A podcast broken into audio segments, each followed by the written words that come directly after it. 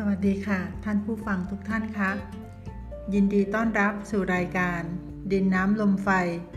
ดำเนินรายการโดยเกษณีทวีแก้ว จากคณะศิลปศาสตร์ มหาวิทยาลัย การกีฬาแห่งชาติ วิทยาเขตกรุงเทพค่ะ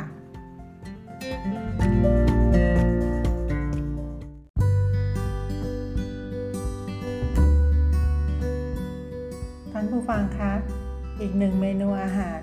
ที่แนะนำในวันนี้ เรามาทำแกงหน่อไม้ใบย่านางกันค่ะ เมนูนี้ในปัจจุบันมักนิยมทานกันอย่างแพร่หลาย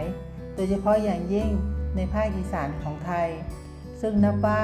เป็นอีกเมนูอาหารที่มีประโยชน์เป็นอย่างยิ่งค่ะ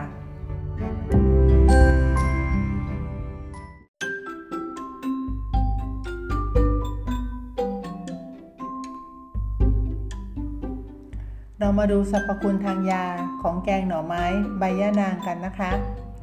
หน่อไม้นั้นมีรสขมหวานร้อน จะช่วยรักษาระดับคอเลสเตอรอลในร่างกาย และช่วยส่งเสริมระบบภูมิคุ้มกันของร่างกายได้เป็นอย่างดีค่ะ ส่วนใบย่านางนั้นเราจะนำมาคั้นสด แล้วก็ใส่ลงไปในแกง ใบย่านางจะมีรสจืด ส่วนใหญ่จะใช้เป็นยาถอนพิษ และเมื่อนำมาใส่ในแกงก็จะช่วยลด รสขมของหน่อไม้ได้เป็นอย่างดีค่ะ ส่วนเห็ดฟางนั้นจะมีรสจืด จะให้พลังงานและสารอาหารโปรตีนที่มีคุณค่าแทนเนื้อสัตว์ได้ นอกจากนั้นยังช่วยกระจายโลหิตไม่ให้จับตัวอีกด้วยค่ะ ส่วนชะอมนั้นจะช่วยรักษาอาการท้องเฟ้อ ช่วยขับลมในลำไส้ ส่วนฟักทองซึ่งมีรสมันจะช่วยบำรุงกำลัง นอกจากนั้นมเมล็ดฟักทอง ยังนำไปใช้ในการถ่ายพยาธิตัวตืดได้อีกด้วยค่ะ ส่วนข้าวโพด มีรสหวานมันจะช่วยบำรุงร่างกายบำรุงกระเพาะอาหารบำรุงหัวใจ นอกจากนั้นในส่วนของสางข้าวโพด ยังช่วยขับปัสสาวะ รักษาบิดและท้องร่วงได้อีกด้วย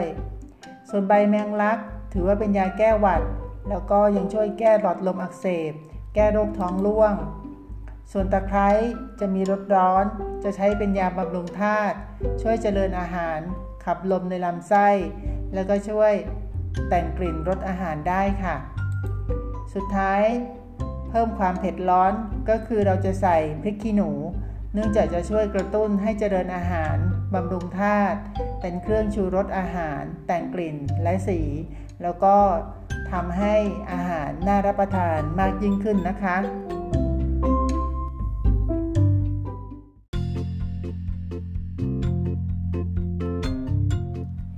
ยังไงท่านผู้ฟัง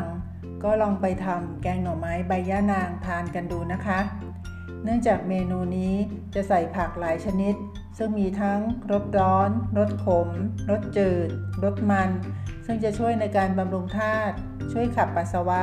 แก้ไข้ ขับลม และช่วยเจริญอาหารได้เป็นอย่างดีทีเดียวค่ะ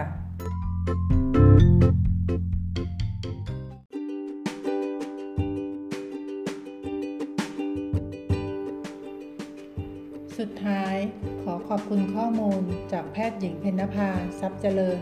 แพทย์แผนไทย ของกระทรวงสาธารณสุขไว้เป็นอย่างสูงค่ะ และในวันนี้รายการดินน้ำลมไฟ